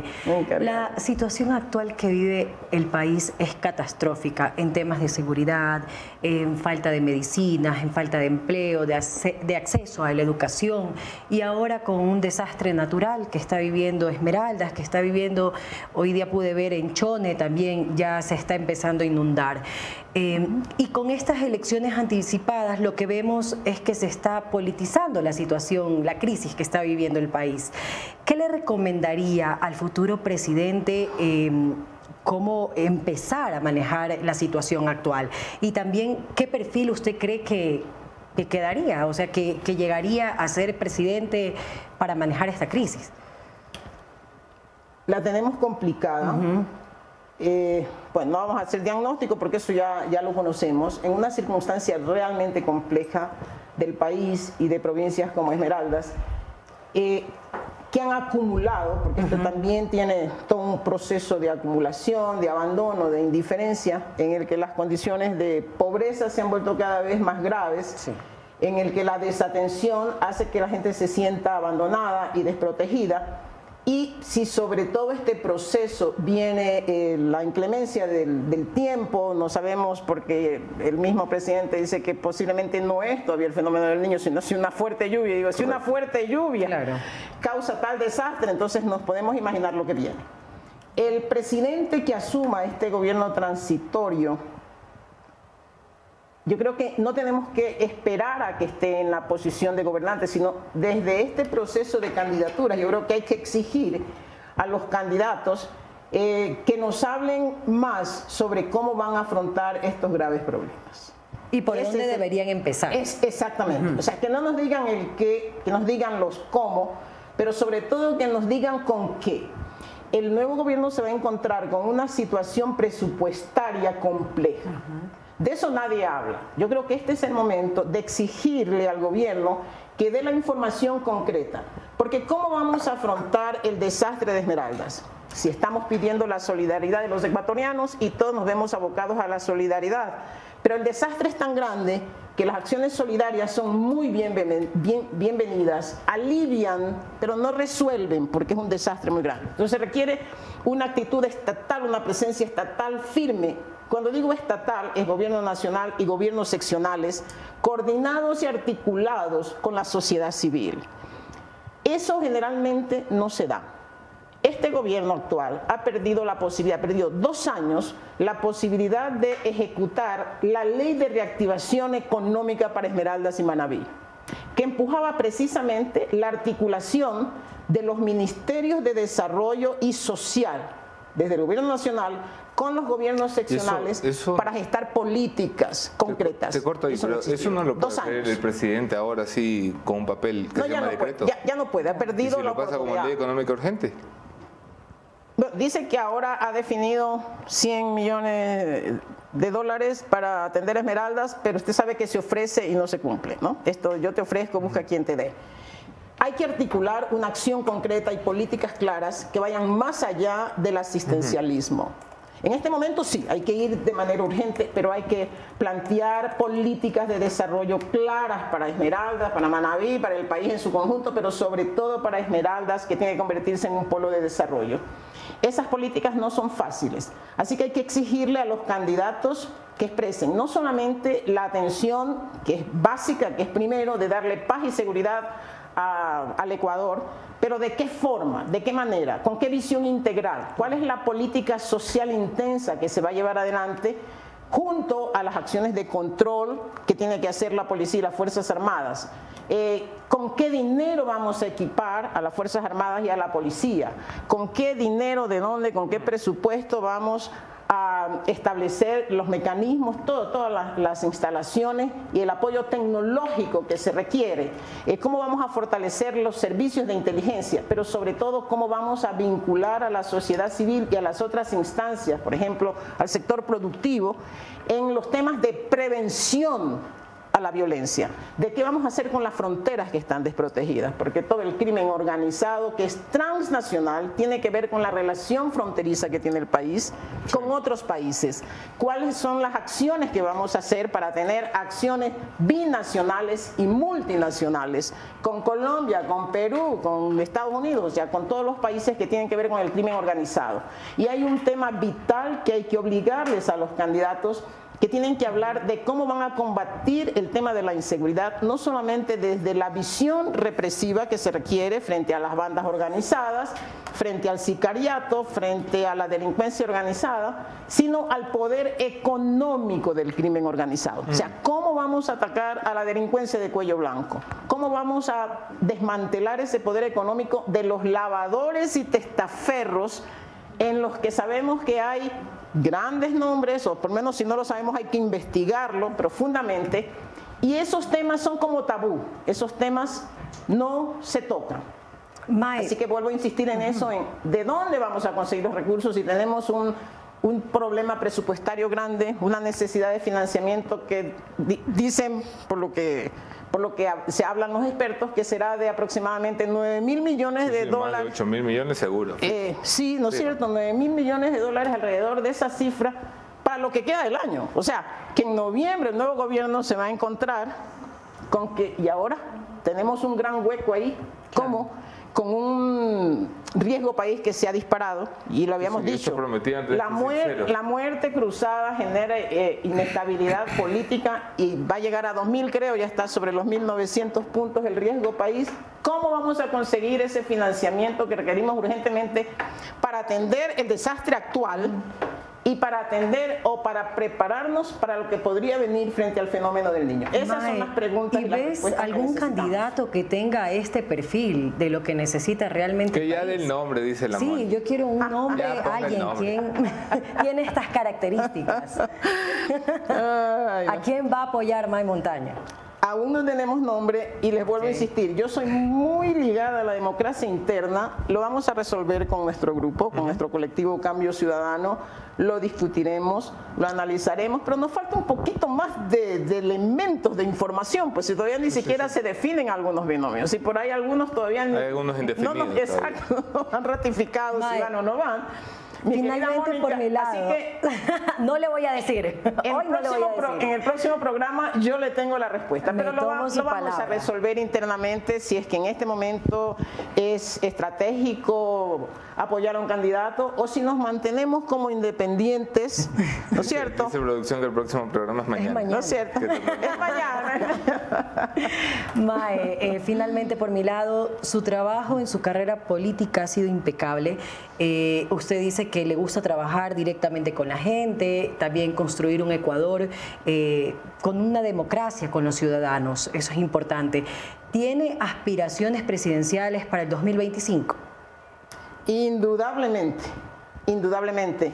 Me encantaría servir al país, pero eso también es una decisión que, tiene que tener su momento, ¿no? Pero Mae Montaño como candidata a presidenta del Ecuador. Siempre, dispuesta, sí, siempre dispuesta. Eh, creo que hemos aprendido bastante en este tiempo de la política, del quehacer, mm. eh, que nos mueve una aspiración profunda, un sueño que es servir a la gente eh, cómo sufro por mi esmeralda, porque sé que con las pequeñas ayudas no la podemos sacar adelante. Que se requiere una acción, una voluntad política, una decisión desde los más altos eh, poderes del Estado para, sacarla adelante, pero a todo el país en su conjunto. Tenemos mucho que dar y estamos dispuestos, pero seguimos haciendo nuestro proceso, ¿no? De fortalecer esta democracia de ciudadanos y de, y de estar listos para el reto que el Ecuador permita. Cuando llegue su momento, mi querida Mónica. Eh, tengo que, cerrar ya la, conversación, no quiero que te vayas sin... Eh, me surge una curiosidad. Tú siempre creíste que Guillermo Lazo era una persona honesta, ¿Lo sigues creyendo? Lo que te voy a decir es que cuando me comprometo con un político y con un candidato es porque confío en sus sí. valores y en sus ¿Lo principios. sigues creyendo que Guillermo Lazo es una Y persona honesta? Yo creo que el tiempo dirá la última palabra. ¿El sobre gobierno de. Lazo fue honesto? El tiempo dirá la última palabra. Yo espero que quien llegue a la presidencia se comprometa con una investigación profunda, no solamente de este gobierno, del pasado también, pero que sobre todo se comprometa a tener medidas firmes para combatir la corrupción en su propio gobierno. Es que si no lo puedes hacer en tu propio gobierno, no puedes llevar esa acción anticorrupción y de búsqueda de transparencia y de recuperación de lo robado y de desmantelar a las fuerzas del crimen organizado si no pones el ejemplo. Mucho placer de investigaciones. Hablamos también con nuestra tercera invitada, Javi Moni Moy Montaña. Muchas gracias por estar aquí. Encantada, querida Anderson. Importantísimas las declaraciones, ¿no? Creo que al final también Claro. el, el no responder de manera directa también dice mucho. Dice mucho, que el tiempo dirá, tendrá la última palabra, no solamente el tiempo, la justicia también, creo yo, en el Ecuador. Y antes de pasar con otros temas y con la última entrevista, también recomendarles que una buena lámina de seguridad puede salvar tu vida porque llega a Quito Falcom Seguridad, Lujo y Confort al más alto nivel. Con 18 años siendo líderes en el equipamiento automotriz, láminas de seguridad, tapicería en cuero, nanocerámica, restauración interior, ustedes pueden conocer sus showrooms en todo el país, a escala nacional, en Quito, Ambato, Riobamba y también vivir la experiencia Falcon en www.falcongrupo.com. También tenemos unas sugerencias, es que alguien tiene temas tributarios, ¿cierto? Eh, ya lo dije, Sí, pero ¿estás si segura? quieres...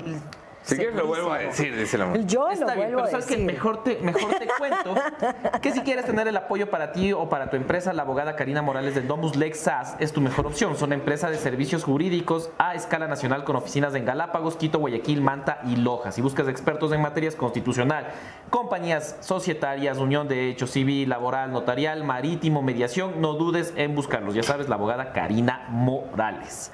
Creo que ahora sí estamos completos. Sí, estamos completitos. Antes de pasar a la entrevista, también contarles que en estos momentos se está realizando, ustedes se acordarán que hace más de un año este medio de comunicación sacó un audio de vocales del Consejo de la Judicatura tratando de presionar a un juez para que ayude a Guadalupe Llori.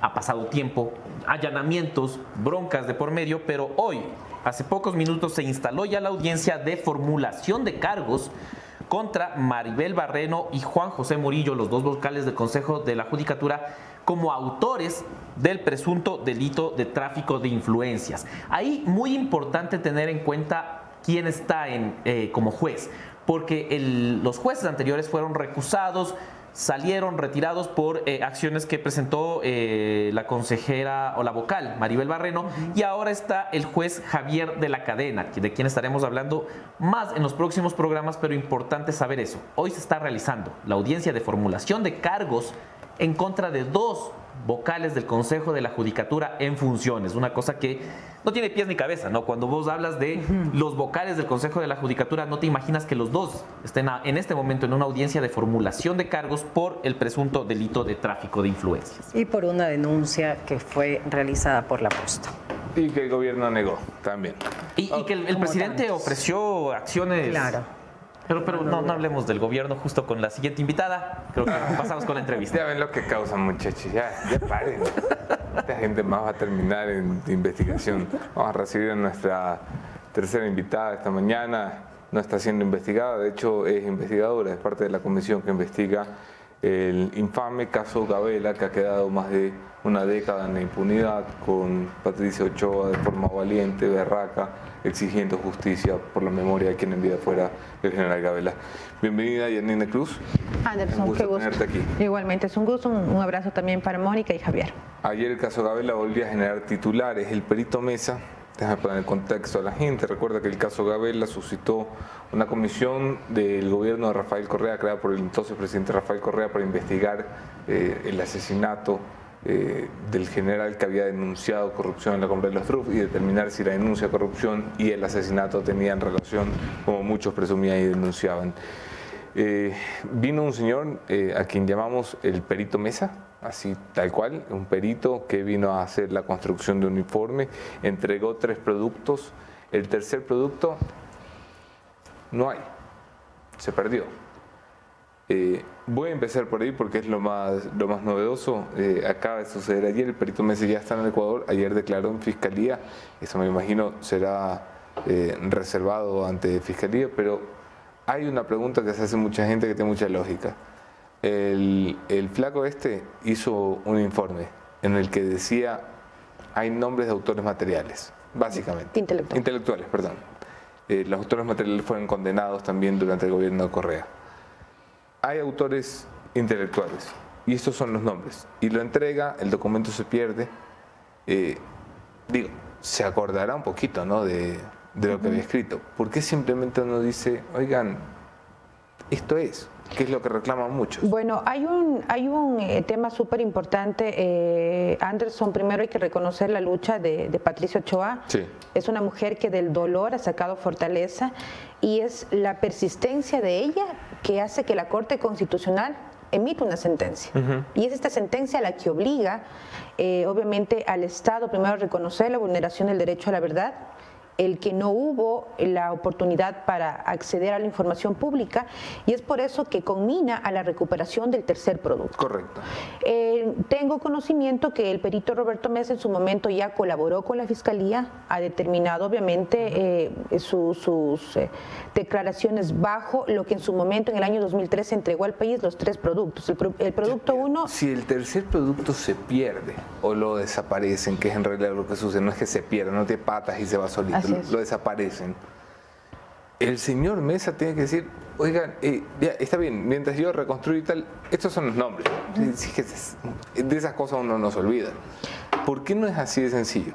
Para Porque los él mundanos tiene, como yo. Él tiene que sustentar, obviamente, ese documento. Tiene que sustentar, hay que entender que no solamente la sentencia habla de la reconstrucción, sino también de la responsabilidad del Estado de funcionarios públicos en desaparecer información. Por supuesto. Así que en este sentido entiendo que este informe pericial técnico tiene que tener un sustento para poder presentarle al país y a, su, a, a la vez pues eh, me imagino y estoy convencida que la esposa del general Gabela con la Defensoría del Pueblo asumirá eh, la continuidad de presentar a la Fiscalía para que continúen los impulsos. Cuando se, eh, se presenta este informe de mesa, ha dicho que no le demora mucho tiempo. Eh, pero luego ha llegado al país y, y dice, eh, madre mía, ¿dónde está todo lo que yo dejé? Porque Claro. encuentra casi la mitad de los documentos nos en la comisión. Nos llamó la atención dos temas. Primero que en el 2013, cuando él entrega los tres productos, entrega con toda la información, los sustentos de lo que él había analizado, más de 30 cajas. Nosotros solicitamos, bajo obviamente el pedido de la sentencia, a todas las instituciones del Estado, lo que tiene que ver explícitamente con el caso Gabela, que nos haga eh, llegar a la comisión. Nosotros eh, cuidamos la custodia, entregamos al perito Roberto Mesa más de 18 cajas, más de 20 mil hojas, y resulta que información que en el 2013 fue incautada de las máquinas, fue eh, entregada en su momento, encontramos bajo la versión del perito en CDs, más de 50 CDs, es decir, si hubo un manoseo de la información. Y lo que también llamó eh, la atención es que esto tendría que haber reposado en el, extinto Ministerio de Justicia, hoy Secretaría de la Mujer, y oh sorpresa, nos entregó la Secretaría de Seguridad, de Inteligencia. ¿Por qué? Porque anteriormente esto era manejado por el Ministerio de Coordinador, Coordinación de Seguridad. Entonces hubo información importante en estas eh, carteras de Estado, pero lamentablemente no hubo la esto posibilidad de acceder. inteligencia. Inteligencia. No Inteligencia donde tiene alta influencia la cúpula militar. Eh, claro, la, la- la seguridad, obviamente, eh, en el Ministerio de Coordinación de Seguridad había un departamento que era la coordinación, donde llegaba información reservada. Por supuesto que Sí. había información relevante. ¿Qué va a pasar ahora, Yanina? O sea, ¿cuáles son los tiempos, los calendarios? lo primero que hay que decir al país es que es posible la reconstrucción, como el perito lo señaló en una rueda de prensa, se va a conocer nombres y apellidos de los autores eh, supuestamente intelectuales. Será un documento público que se le entrega a la familia del general Gabela, a la Defensoría del Pueblo, porque ella es la que presentó la acción extraordinaria de protección, obviamente, a la Corte Constitucional y que se continúe con las investigaciones. Hay algo que está muy loco. Eh, tú sabes que yo soy muy lento para todo. Pero ¿cómo un perito puede determinar responsabilidades de autores intelectuales y la justicia no? A ver, hay dos temas claros. El primer producto del perito eh, obedecía a cuál era la planificación El segundo eh, producto era vincular el tema de cuáles fueron los autores materiales y cómo fue el móvil del asesinato, delincuencia eh, organizada.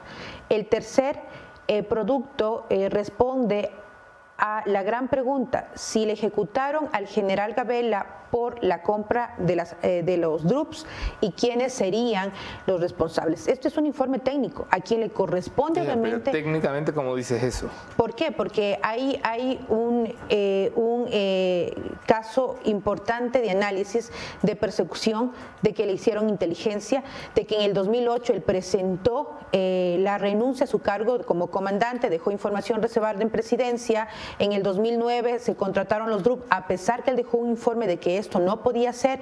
En el 2009 se cae el primer DRUP, 2010 va a la Comisión de Fiscalización, públicamente es amenazado, los medios de comunicación captaron, grabaron ese momento, 2010, 29-2010, muere. Hay evidencia del caso que en su momento la justicia tendrá en sus manos para poder seguir con las investigaciones, pero hay una realidad, ¿no? Que, estuvo perseguido y le hicieron inteligencia. Voy a pasar con Mónica Velázquez y Javier Montenegro en el panel con preguntas para ti, ¿Cómo estás, Janine? Ahora, mira, la democracia, ahora te toca a ti primero.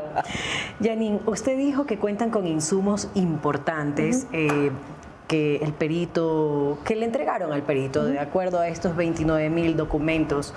Este, yo quisiera saber si ya existe una fecha tentativa de cuándo va a haber una resolución del caso y qué va a pasar eh, con los responsables. Bueno, en este caso, Mónica, el perito ha señalado eh, una vez que llegó al país que en no menos de dos meses se podría entregar este informe eh, final. nosotros por eso solicitamos desde la comisión la ampliación a la Corte Constitucional. Afortunadamente nos dio tres meses, pero bajo la el análisis que hizo el equipo pericial, en eh, un mes y medio, dos meses estará entregado el informe a la familia del general Gabela. ¿Y qué va a pasar con las personas eh, que sean culpables? Hay un, hay un, tema, hay un tema importante. Si analizamos eh, la página 31 de la sentencia, por un lado, obliga que este informe sea trasladado a los órganos competentes para que continúen las investigaciones y la justicia tendrá que resolver lo suyo. Pero en la sentencia también habla de la irresponsabilidad del manejo de la información pública. Un funcionario público bajo la ley orgánica de transparencia y acceso a información habla de responsabilidad no solo administrativa, civil y penal, de quienes lamentablemente tomaron esta burda decisión, ilegal decisión de desaparecer información pública. Sí, y en este manejo de información pública usted también denunció que el informe fue mutilado, fue encontrado mutilado y que en las conclusiones de productos elaborados fueron alterados. Esto es grave, es una denuncia completamente grave. ¿Cómo van a actuar ante esa situación y cuál es el paso a seguir? Encontramos tres versiones del informe final. Hay que decirle al país que el segundo producto no se ha perdido, ese se encuentra en las instituciones estatales, donde determina que es por delincuencia organizada el asesinato del general Gabela, no es por robo y esto determina obviamente un tercer producto. Lo que nos llama la atención es que encontramos tres versiones, una de 108 hojas, de 95 hojas y de 45 hojas. Esto obviamente tendrá que contener el informe que nosotros como comisión eh, podamos entregar obviamente a la familia del general Gabela para que continúen las investigaciones. Aquí funcionarios públicos que en su momento obtuvieron este documento y en su momento dieron fe, usted recordará Mónica que en el 2018 en la Asamblea ya se analizó este caso exministros, como por ejemplo el exministro Lara, él aseguró que conoció el tercer producto. Luego, otra exministra de Justicia, la ex, exministra Zúñiga, señaló de que no, de que no había el tercer producto y cambiaron las conclusiones. Esto es un tema ya de análisis para la justicia, pero es una realidad. Hubo un, eh, una afectación a la vulneración del derecho a la verdad. Un funcionario no puede mutilar información, no puede desaparecer información y esto es totalmente grave.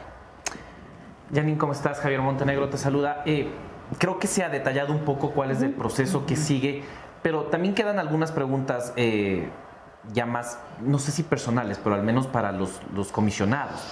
Ustedes están investigando un caso que terminó con el asesinato de una persona que denunció corrupción. Lo están retomando. No han recibido amenazas o no temen recibir amenazas por revivir un caso que generó todo el, el embrollo que generó. A ver, Javier, lo primero que hay que aterrizar es que la comisión es coordinadora con el perito Roberto Mesa. Quien realiza obviamente la reconstrucción es el equipo pericial, nosotros no. Nosotros no somos Contraloría, nosotros no somos Fiscalía, nosotros no somos jueces. Esto es un documento que tiene que ser elaborado técnicamente por el equipo pericial. En lo posterior, esto ya será entregado a las instituciones de control.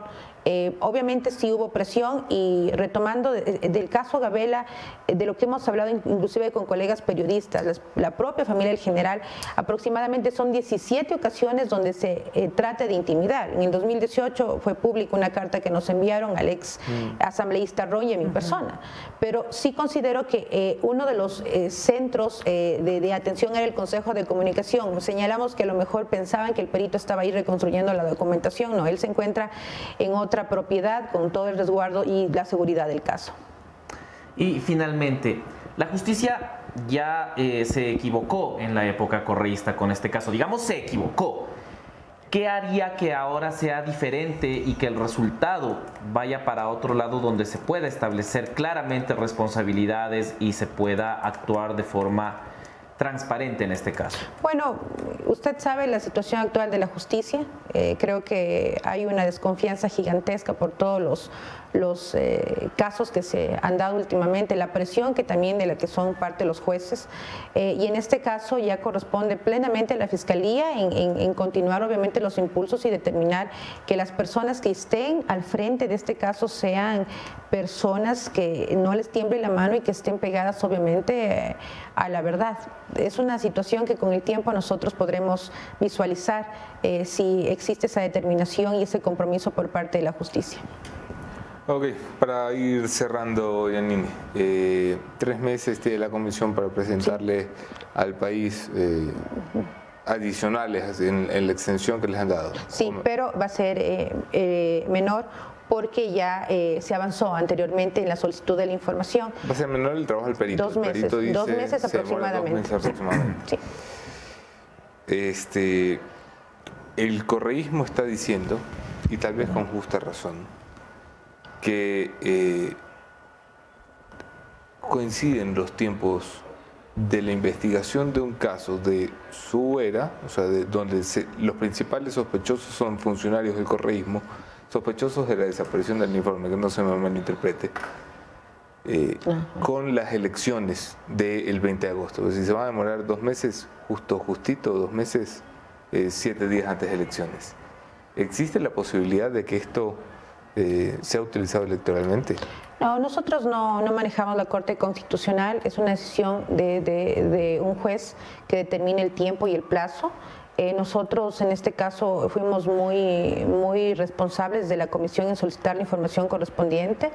Eh, esto fue algo que fue obligado por parte de una sentencia, de ninguna manera fue analizado. No sabíamos que venía la muerte cruzada, esto fue antes de la muerte cruzada y que eh, es un justificativo totalmente irracional, inhumano, porque no, no los plazos. Y hay que decir algo, Anderson. En el 2018 nosotros presentamos a la Fiscalía 52 nombres para que sean investigados, entre ellos funcionarios públicos. Tengo conocimiento que desde aquel entonces se está investigando a, obviamente, funcionarios que no pueden responder sobre el manejo de información. No es solamente exclusivamente desde esta comisión. La comisión solamente tiene un papel Estamos hablando de, mandos medios de ese gobierno, de, Rafael Correa, estamos hablando de mandos altos. Eh, de mandos medios, mandos altos, porque hay una persona que recibe, por ejemplo, de eh, en el ministerio esa información. Hay mandos medios que también tiene... ¿El expresidente Rafa estaba en esa lista? Estaban todos, 52, 52 eh, funcionarios, sí desde la cabeza principal, inclusive hasta ex generales. Yanina Cruz, lo escucharon ustedes, señores. Muchas gracias, por acompañarnos. Bueno, pues, eh, oye, que temita, ¿no?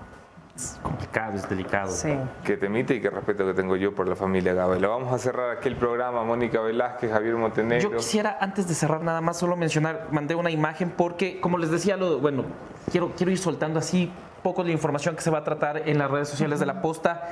Tenemos una carta del primero de junio enviada por el Ministerio de Defensa a Latina de Seguros y estamos, vamos para el transcurso de los siguientes minutos también tener ya las contrastaciones y las respuestas, pero hay un problema grave porque hay un retraso en la cobertura y pago de siniestros por parte de la aseguradora latina de seguros para el casco marítimo, casco aéreo del Ministerio de Defensa, que es gravísimo.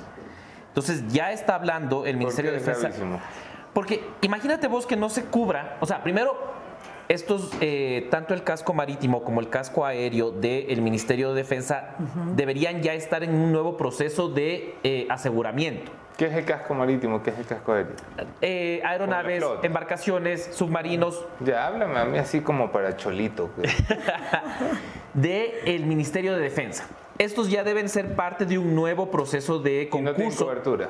para aseguradora. No, sí, le extendieron a Latina.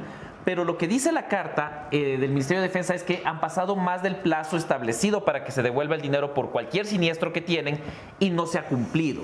Pero tienen cobertura. Porque Tienen, entiendo- ahorita tienen, todavía está, se extendió. Mire, yo quiero que revisemos aquello. Eh, a mí me dijeron hace un par de meses que eh, se habían quedado sin cobertura. Sin coberturas. Lo, lo que están haciendo es extendiendo plazos con el contratista que ya tenía. Hasta Yo que se haga un nuevo que ver, cómo hay que está. ver, ajá. Sí, pero ahorita lo tiene Latina y por eso le está reclamando el Ministerio de Defensa, diciéndole, oye, han pasado más del plazo, se ha dado mucha paciencia para la cobertura de siniestros y Bueno. no tenemos la cobertura ni el pago por eh, la, co- la cobertura Seguiremos tienes". este tema y lo verás, por supuesto, en las redes de La Posta. Ahora sí, Mónica Velázquez, Javier Montenegro, Andrés sí. Bocán, eso fue Café La Posta. Chau, chau, chau. Gracias.